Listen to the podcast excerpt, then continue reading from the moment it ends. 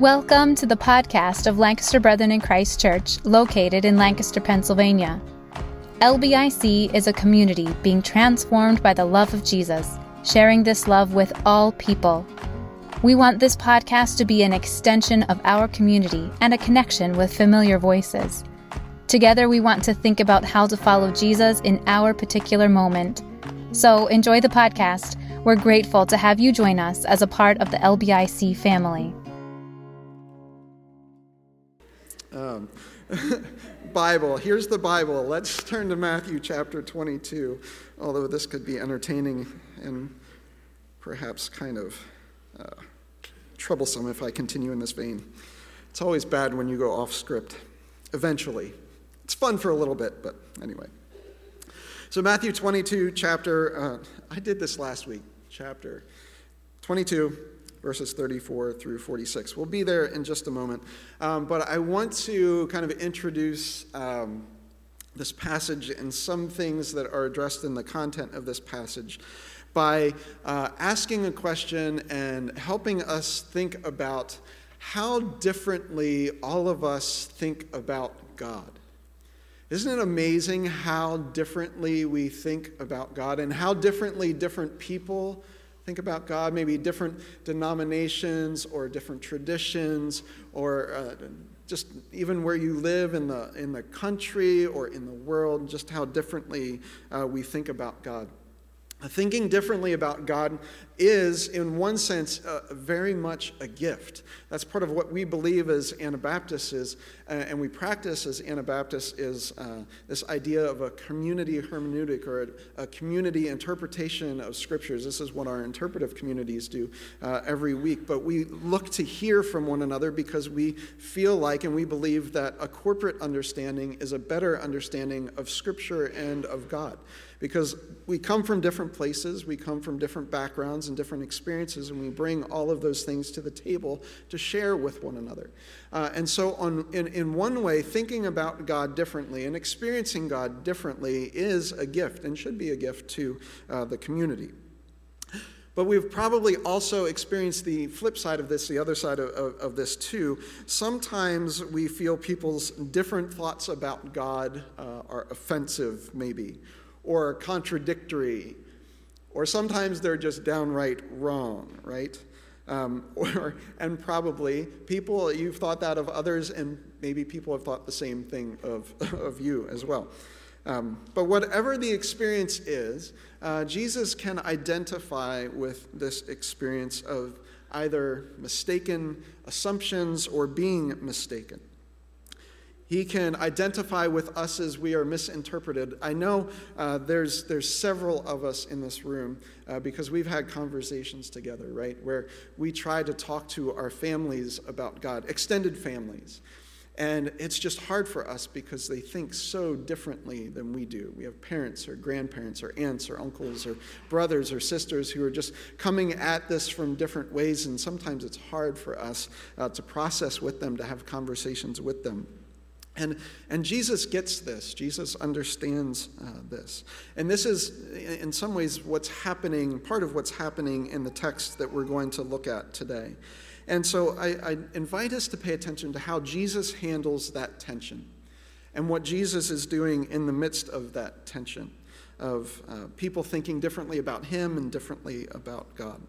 So let's look at Matthew chapter 22, verses 34 through 46. Just the first two verses first. So we, we continue the, the progression on.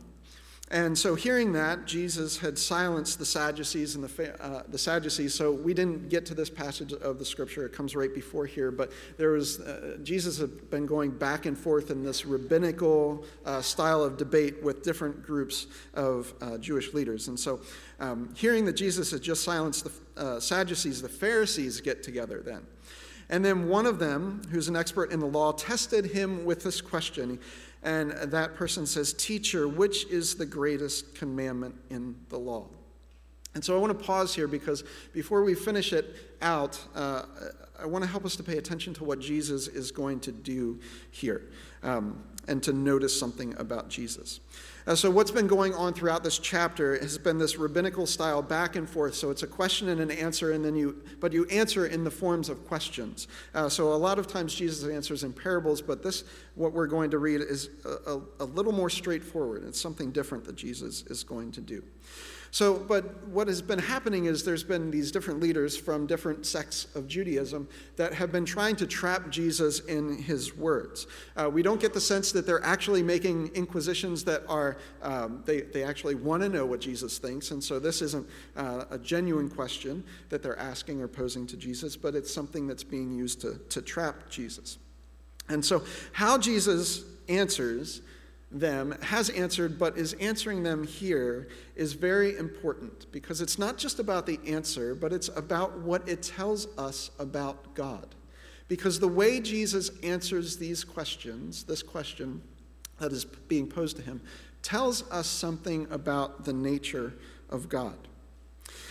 So, what Jesus says isn't a parable, it's pretty straightforward and it's full of compassion. You might not get this in a surface reading, but it is full of compassion, and that's what I want to draw our attention to this morning. This is the last exchange. So, to give us some perspective, some context, this is the last exchange that Jesus is going to have with the Pharisees or the Sadducees or anybody in the, in the rabbinical uh, and, and, Jewish uh, leadership. This is the last conversation they're going to have. This is the Monday before the cross of Friday. Okay, so this is the last back and forth that they're going to have. In some ways, we might think about this as Jesus' final words, inviting the Jewish leaders through the use of Scripture to reconsider how they understand the Lord or how they understand lordship. So uh, before we read this, just thinking about why is this compassionate? Um, why is this, uh, or can we read this as an invitation? Uh, and some context that's helpful here. The two groups that Jesus is talking to, the two groups that have questioned him, one are the Sadducees, the other are Pharisees. The Sadducees are this Jewish group that only used as their scripture the Torah. So Genesis, Exodus, Leviticus, Numbers, Deuteronomy, the first five books of the Bible. The Pharisees, on the other hand, that, that's the only ones that they accepted as scripture. The Pharisees, on the other hand, not only accepted Torah, but they accepted the prophets, the Psalms, uh, the, the entirety of it. And so, uh, what we see Jesus doing here is drawing their attention both to, and speaking to each group, drawing their attention uh, to rethinking their conception of Lord, what Lord means. And so, for the sake of the Sadducees, what Jesus is going to do is he's going to pull uh, some scripture texts from Deuteronomy chapter 6 and then pull some scripture texts from Leviticus chapter 19. Because he wants to speak in a way to the Sadducees that they're going to hear, they're going to accept. So, he's going to them on their terms.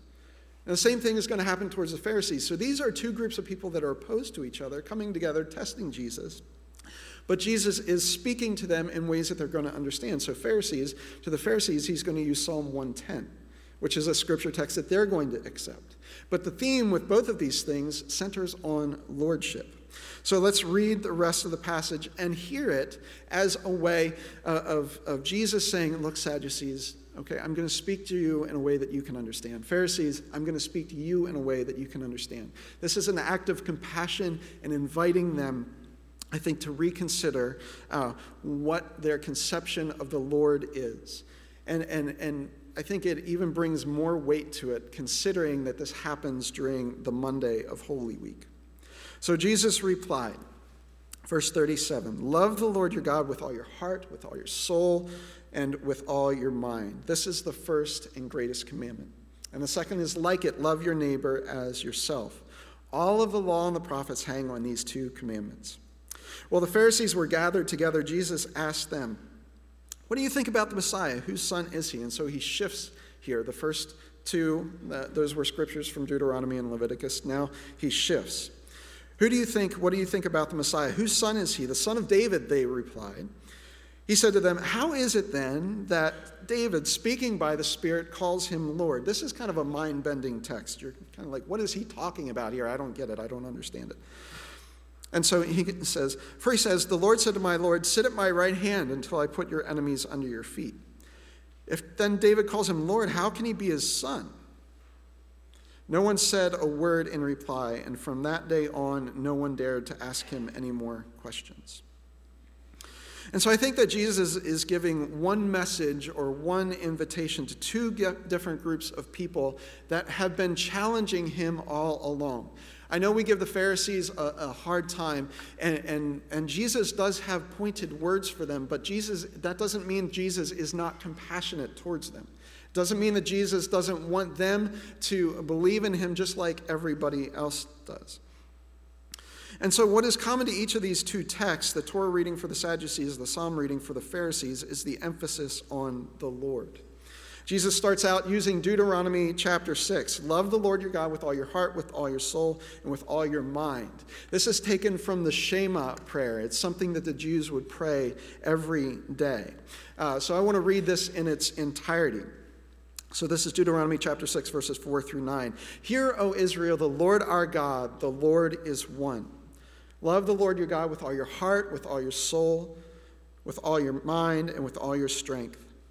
These commandments that I give you today are to be written upon your hearts. Impress them upon your children. Talk about them when you sit at home and when you walk along the road, when you lie down and when you get up. Tie them as symbols on your hands and bind them on your foreheads. Write them on the doorframes of your houses and on your gates. And so, within this, uh, this idea or this prayer of the Shema comes the idea of lordship.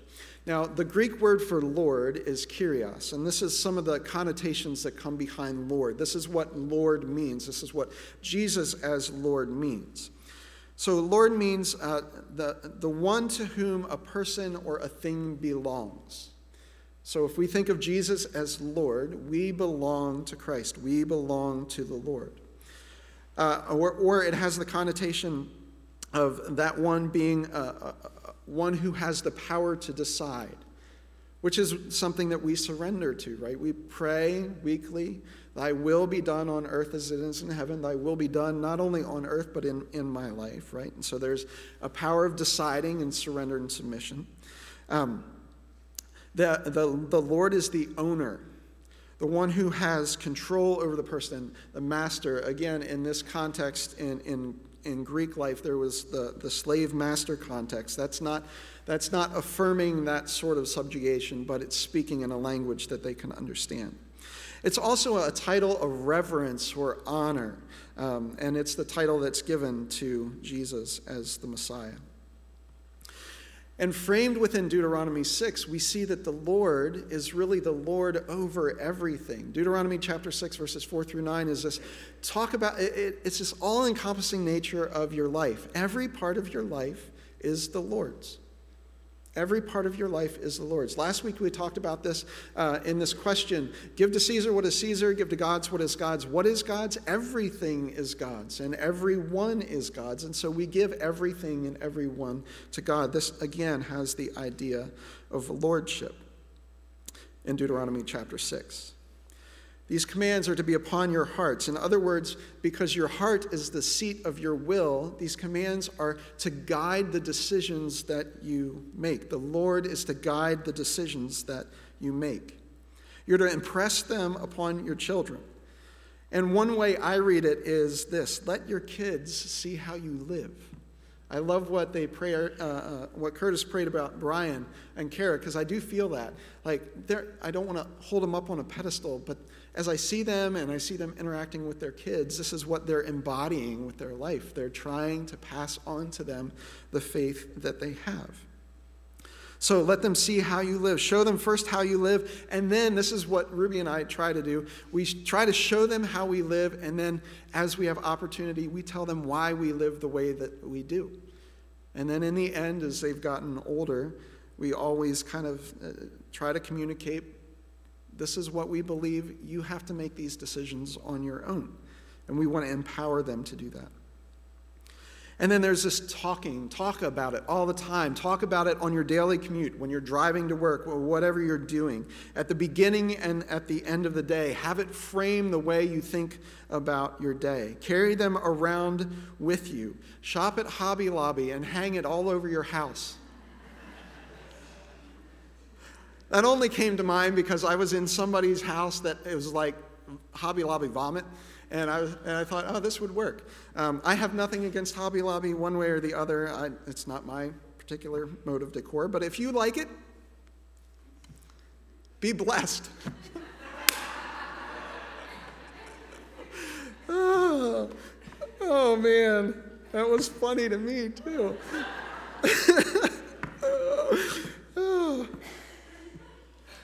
Christian hates it when I make myself laugh and I just can't stop.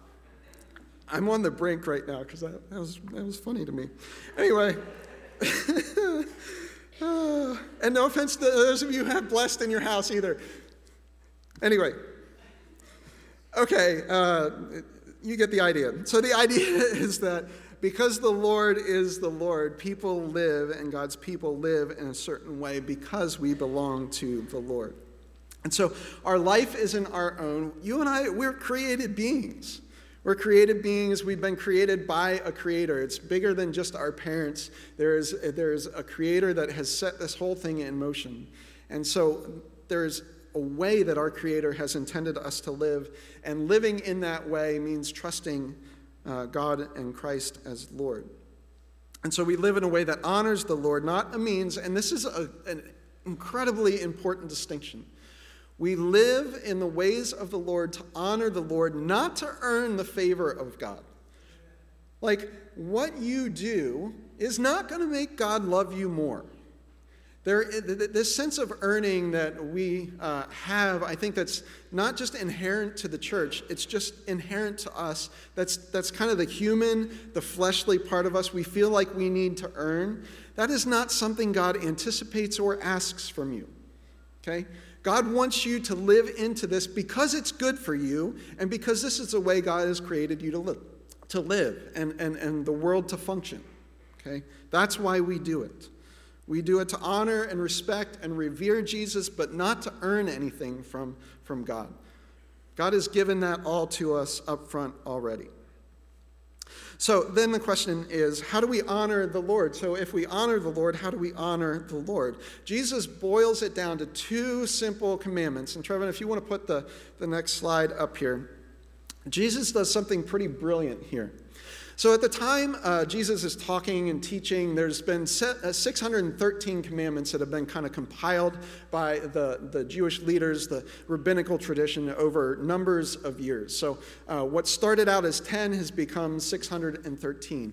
And so if you look at kind of the progression here, what Jesus is doing, he's breaking uh, the, the, the leader is saying, which one's the, the greatest? And so there's 613 at the time to choose from. Jesus is a rabbi, he's a part of the Jewish tradition, so he would be familiar with the 613. He not only breaks it down to 10, but he breaks it down to two. And the genius thing that Jesus does here is he breaks uh, those two in, down in a way that um, summarize the whole of the Ten Commandments. And so, if you look at this, if you look uh, at the slide, the commandments one through three are described in loving God. So, no other gods before me, no images, and not using the name of the Lord your God in vain. Funny story. It's not just not saying, oh my God. Okay? Using the name of the Lord in vain is more like co opting the name of God, the power of God, the power of the name of God for your own ends. Um, not that saying, oh my God, is, is a good thing. Um, but when I was a kid, I had a friend. His name was Kevin. He said that a lot. And, and, and I told him that every time he did, I would punch him. because my mind was trained, I was trained in my family that OMG was a sin. And, and so we wouldn't be having that in my house. Um, and so Kevin and I are no longer friends. Um, so you have the first three commandments wrapped up in love the Lord your God with all your heart, soul, mind, and strength. Love the Lord your God. The first three commandments are directed Godwards, they're directed vertically. Commandments 5 through 10, then, are all neighbor connected, right? They're others connected. Now, what's interesting here is commandment number four is the commandment on the Sabbath, and we could do a whole bit with this. Like the commandment number four, the Sabbath, is learning to live as if God is Lord of all things, as if everything is complete already in God. And so, because everything is complete in God, that fourth commandment helps us to live in a way that is at rest and at peace and trusting that God is God and, and we can live out of that restful space. Sabbath is actually not a day, it's a way of life. It's a way of life that God intended for us, and it's the way that everything will be in the end. Aside over. But Jesus breaks these things down into two. Love the Lord your God with all your heart, soul, mind, and strength, commandments 1 through 3, and love your neighbor as yourself, commandments 5 through 10. If you go to Leviticus and read the second, as soon as uh, Leviticus 19 says, 1918 says, love the Lord, or um, love your neighbor as yourself, says period, and then it, the, the phrase right after that says, I am the Lord. Right? That doesn't make it in here, but it's the emphasis. It's the same thing. Love because I am the Lord, because I'm the Lord of love. Right? And so this is what Jesus is getting at here. All these commandments boiled down to two. Uh, there's a quote by Chris Green in your bulletins. I just love this guy. He's an Anglican bishop now. Um, and he, he says this about the nature of the commandments. He says, if you break these commandments, because a lot of the time we think we gotta, we gotta follow these commandments to be in right line with God. But he says, if you break these commandments, you are actually harming the people around you. It's not like you can harm God. You can't harm God, but you can certainly harm the people around you. And so, if you don't do this, if you don't perform these commandments, if you don't obey these commandments, people around you suffer. And so, the commandments are given to us to live out so that others may live.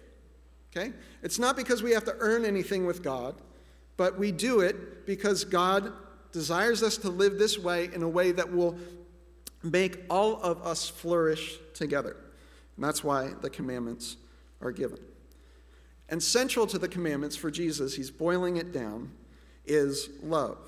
Because love is the central uh, is, is central to the nature of God.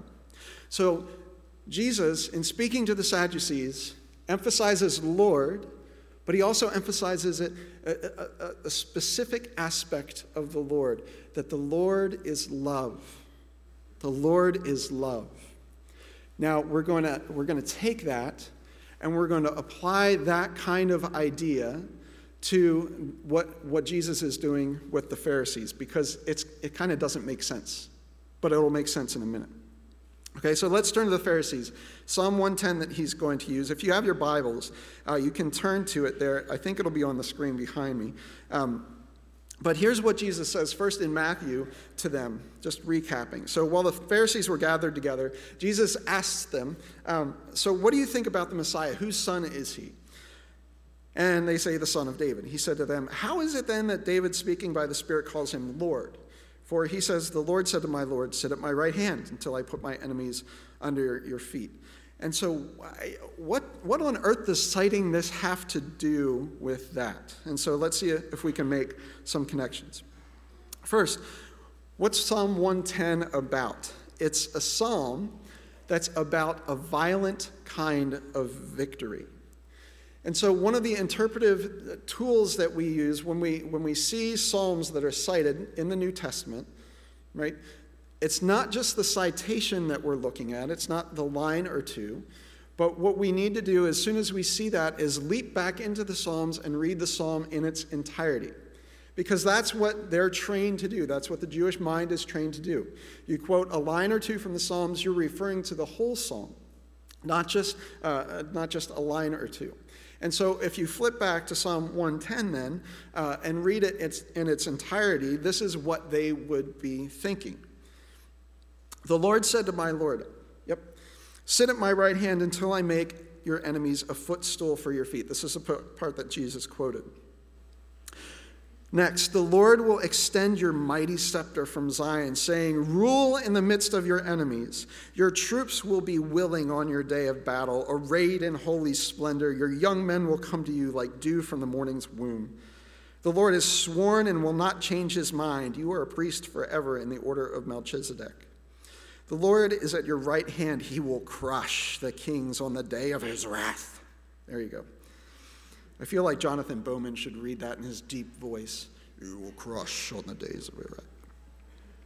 He will judge the nations, heaping up the dread and crushing the rulers of the whole earth. He will drink from a brook along the way, and so he will lift his head high. And so this is a violent conquest type song. And Jesus is using this psalm, asking them to reconsider on the Monday of Holy Week before they bring him in to crucify him on Friday, Thursday night into Friday.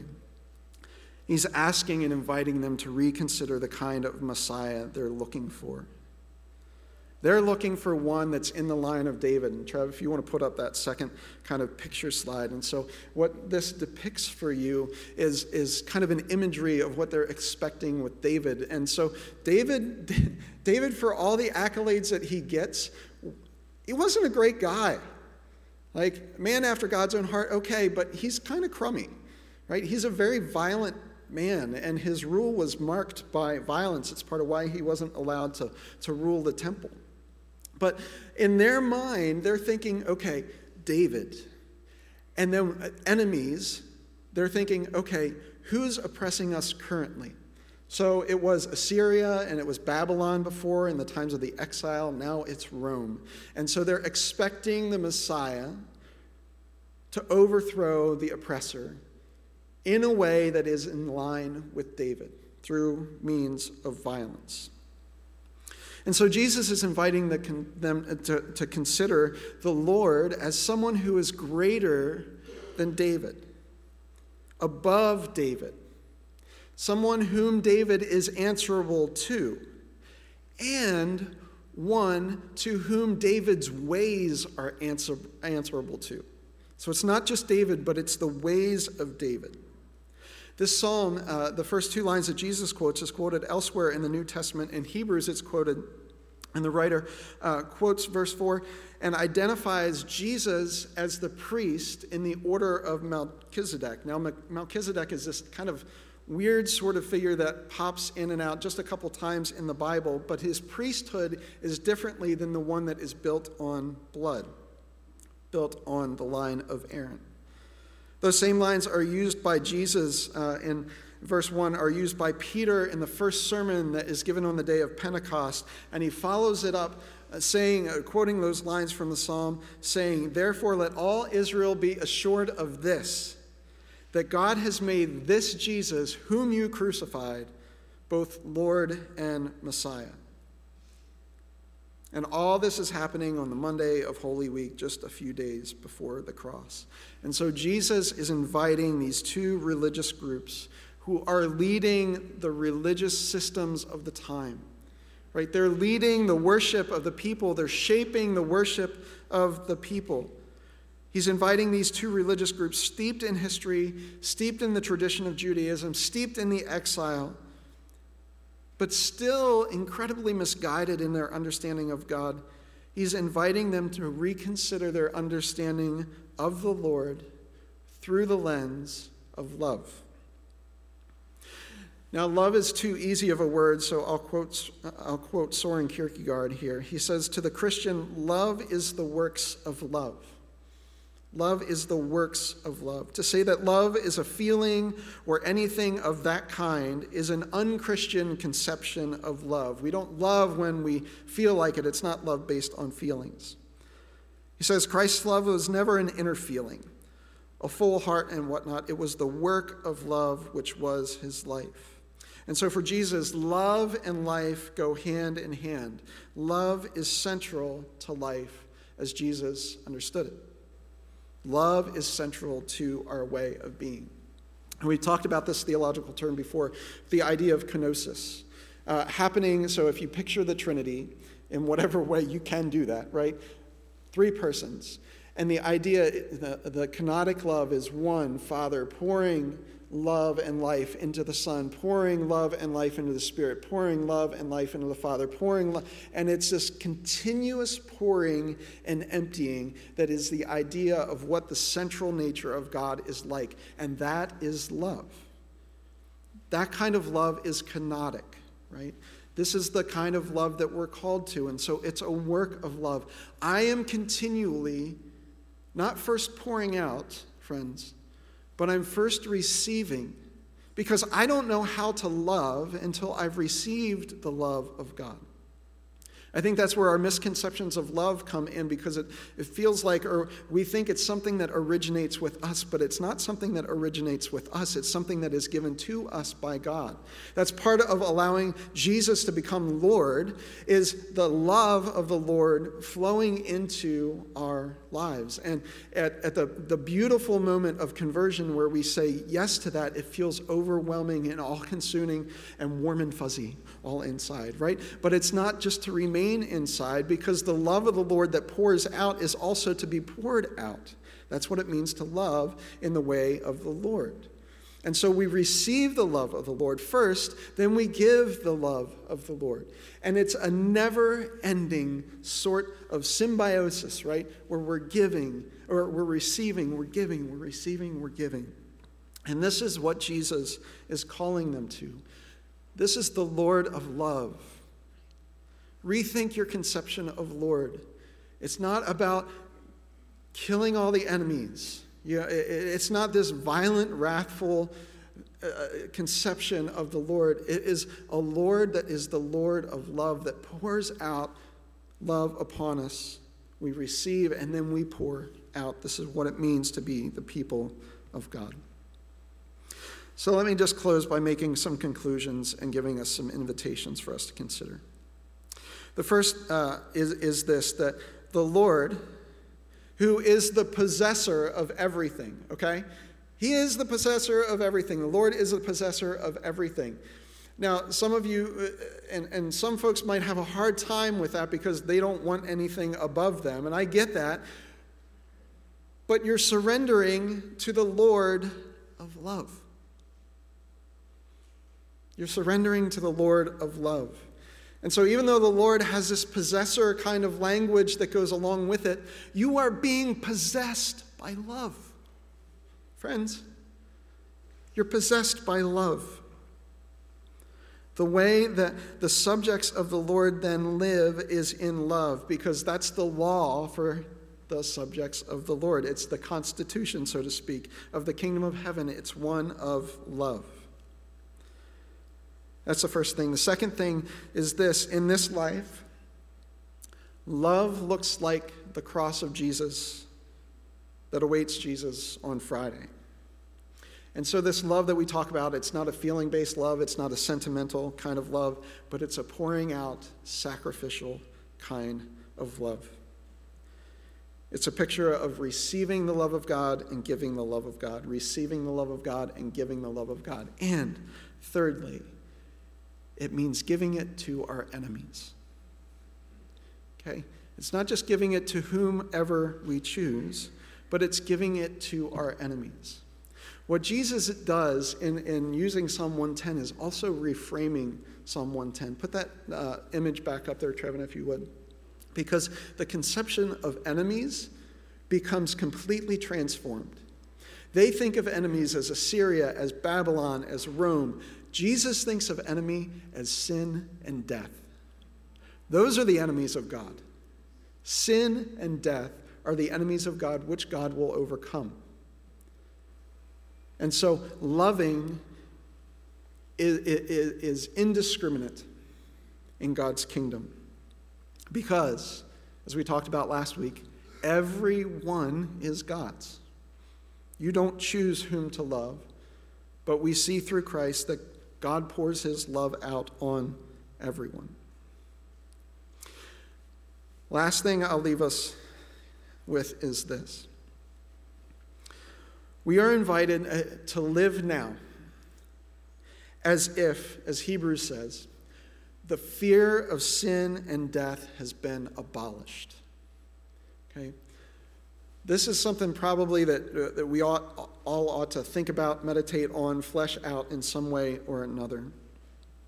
But the reason that we love discriminately, we choose who to love, is because we are afraid of what would happen if we would love indiscriminately. If we, we love, and we see this in our world, right? It's separated into us and them, whoever those parties are, but we love discriminately because we are afraid of what indiscriminate love will do. We will lose our power, we will lose our position, we will lose our privileges. We will give someone else the upper hand. And in some way, we will die, or in some cases, we will literally die. But we are invited to live, and we can live in love because Jesus has abolished those two things that are the greatest enemies of all of us, and that is sin and that is death. It's not one another, it's sin and it's death. Now, are they still present among us? Absolutely. We feel their presence every day. But here, here's the thing because sin and death will be abolished, and the fear of sin and death has been abolished, those things do not keep us any longer from a cross shaped love.